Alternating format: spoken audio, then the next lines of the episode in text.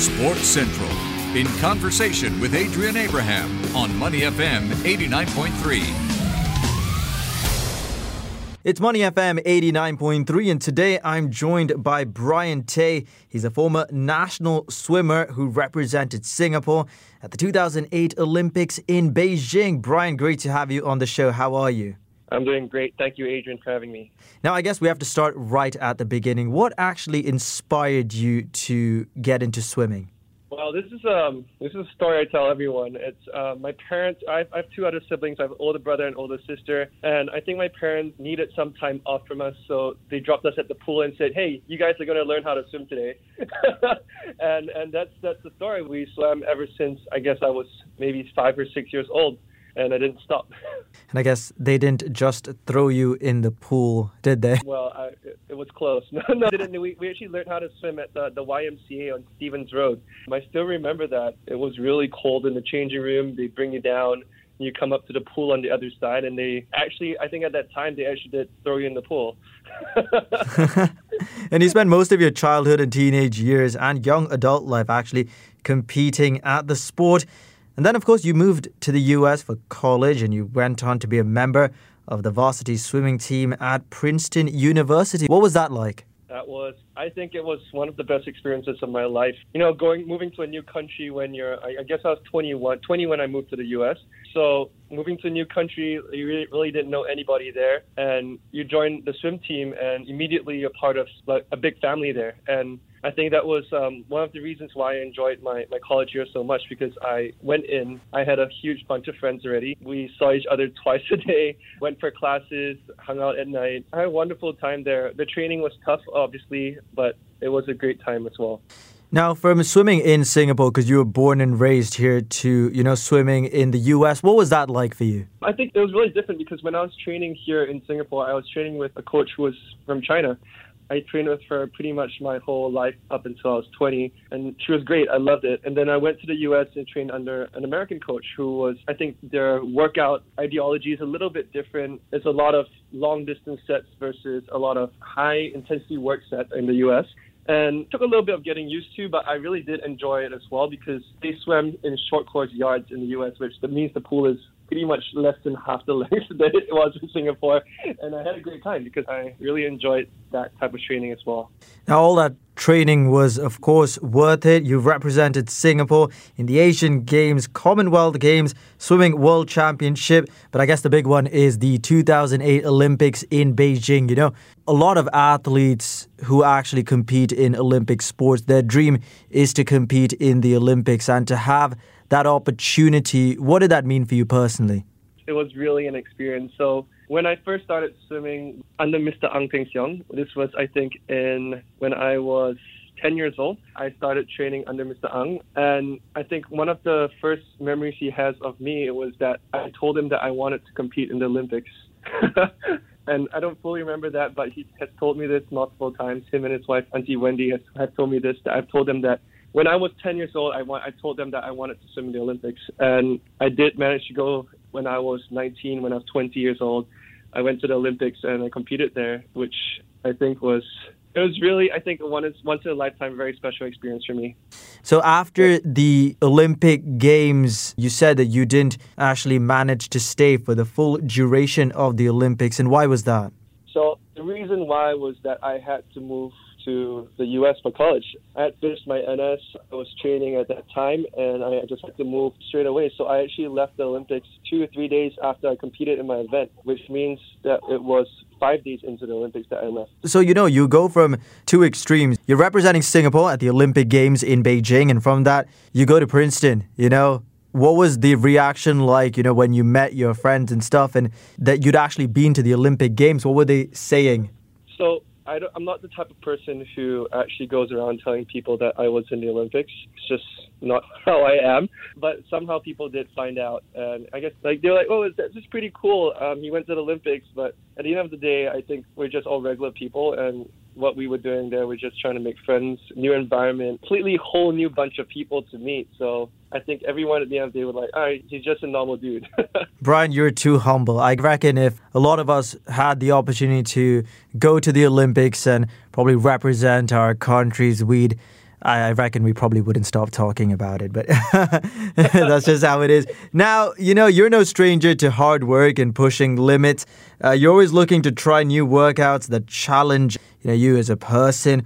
So, since then, now you own two fitness studios. Boom, you own them with your wife.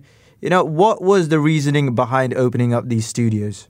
So my wife and I, we come from completely different fitness backgrounds. My wife, she was in debate in school. She did choir in school, and she never got into fitness till college when she went to the U.S. and said, and her friends were like, "You don't even work out at all. You don't do anything." she That's when she started running, and that was the first time in her life that she was actually like working out. And when she moved back to Singapore in 2012, same year that I moved back, she started to work and then she found spin indoor cycling and she loved it so much that she was like you know what i'm going to start teaching spin as well so she taught spin for three years i moved back in 2012 at the same time i started doing things like I taught a different type of spin. I taught boot camp classes at Seven Cycle back in the day. I also did CrossFit. And when we got together, we wanted to do something that both of us could enjoy, both of us could do, and something that people would not be afraid to come to do. So that's how Boom was actually founded. We are both teaching part time on the side with our regular jobs, and we decided, hey, you know what? We're working so hard on this. Why don't we do something for ourselves? And why don't we do something that both of us could enjoy? So that's how Boom came about. We first launched our first studio, which had boxing and strength training, and then a year and a half later, we launched our second studio, which is more focused towards functional fitness. Now, what were some of the challenges that came up with setting up this studio? Well, you know, as, as first time business owners, we were, all, we were both in corporate jobs before.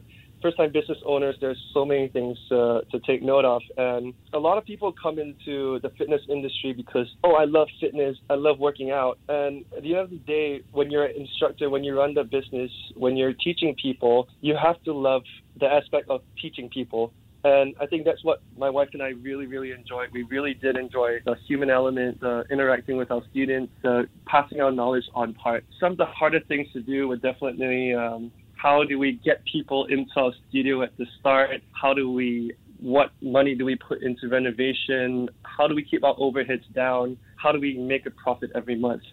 so those were all the things that we had to think about while we were doing, while we were running the business.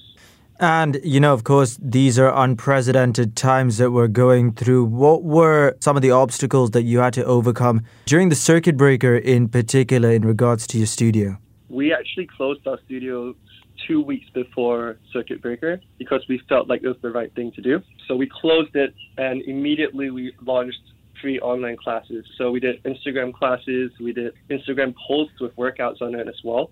And so we did that for a whole month. And then when they said that they were extending the circuit breaker, we actually launched online Zoom classes, so paid classes for the people who used to come to our studio. So once you've done that, we I mean, it was not easy. We had to pay rent, we had to pay our staff, we had to pay all the utility bills, even though we weren't allowed to open. And that was a pretty rough time for us. We've had a lot of support from our community, which I think was something that we really like my wife and I were so appreciative of. They really supported us. They came together. They donated to us. We ran some charity classes where we had like 600 people attend, which is amazing. Yeah, we're, we're just really thankful for everything that we've received because, you know, you may have it bad, but at the same time, you have to realize that maybe someone has it worse as well at the same time. You know, for you now, I'm sure that you're glad that the circuit breaker is over and, you know, we're in phase two and, you know, progressively heading towards phase three, hopefully soon. What does the future hold for Boom? Right now, actually, we're running at about 40% capacity after circuit break. In phase two, we're running about 40% capacity because of social distancing guidelines, which, you know, it's, it's pretty tough. But as we're moving forward, we're moving out of this pandemic, moving towards phase three. We're hoping to obviously resume classes, not in full, but, you know, with higher percentage of people coming in as well. Goals in terms of boom in the long term is obviously I think we want to open a couple more studios, a couple more concepts as well, as well as you know we're also looking at some overseas ventures as well. You know, of course, we have to go back to talking about swimming before I let you go. the Tokyo Olympics is postponed now; it'll only happen next year. How excited are you about this next crop of young Singaporean swimmers? I get goosebumps thinking about it. I, I think what they've done with the Singapore swimming team is amazing the head coaches Gary, my friend Marcus, Leonard, they're all doing such an amazing job with the swim team. I actually all these coaches were on my teams growing up. Gary was my senior when I went senior the Sea Games, the Asian Games. Uh, Marcus is my age, and they've been doing such an amazing job with all the local talent. And of course, we have Joseph Schooling, we have Quah Zheng Wen, we have Quah Ting Wen. We have so many good swimmers now, and it's amazing seeing that. It really is. That's amazing. You're just as optimistic as we all are, and you know we can't wait for next year's Olympics because you know I feel like we were robbed this year. Well, anyway, Brian, it was great chatting to you, and I wish you all the best in your future endeavors with Boom. Thank you very much, Adrian.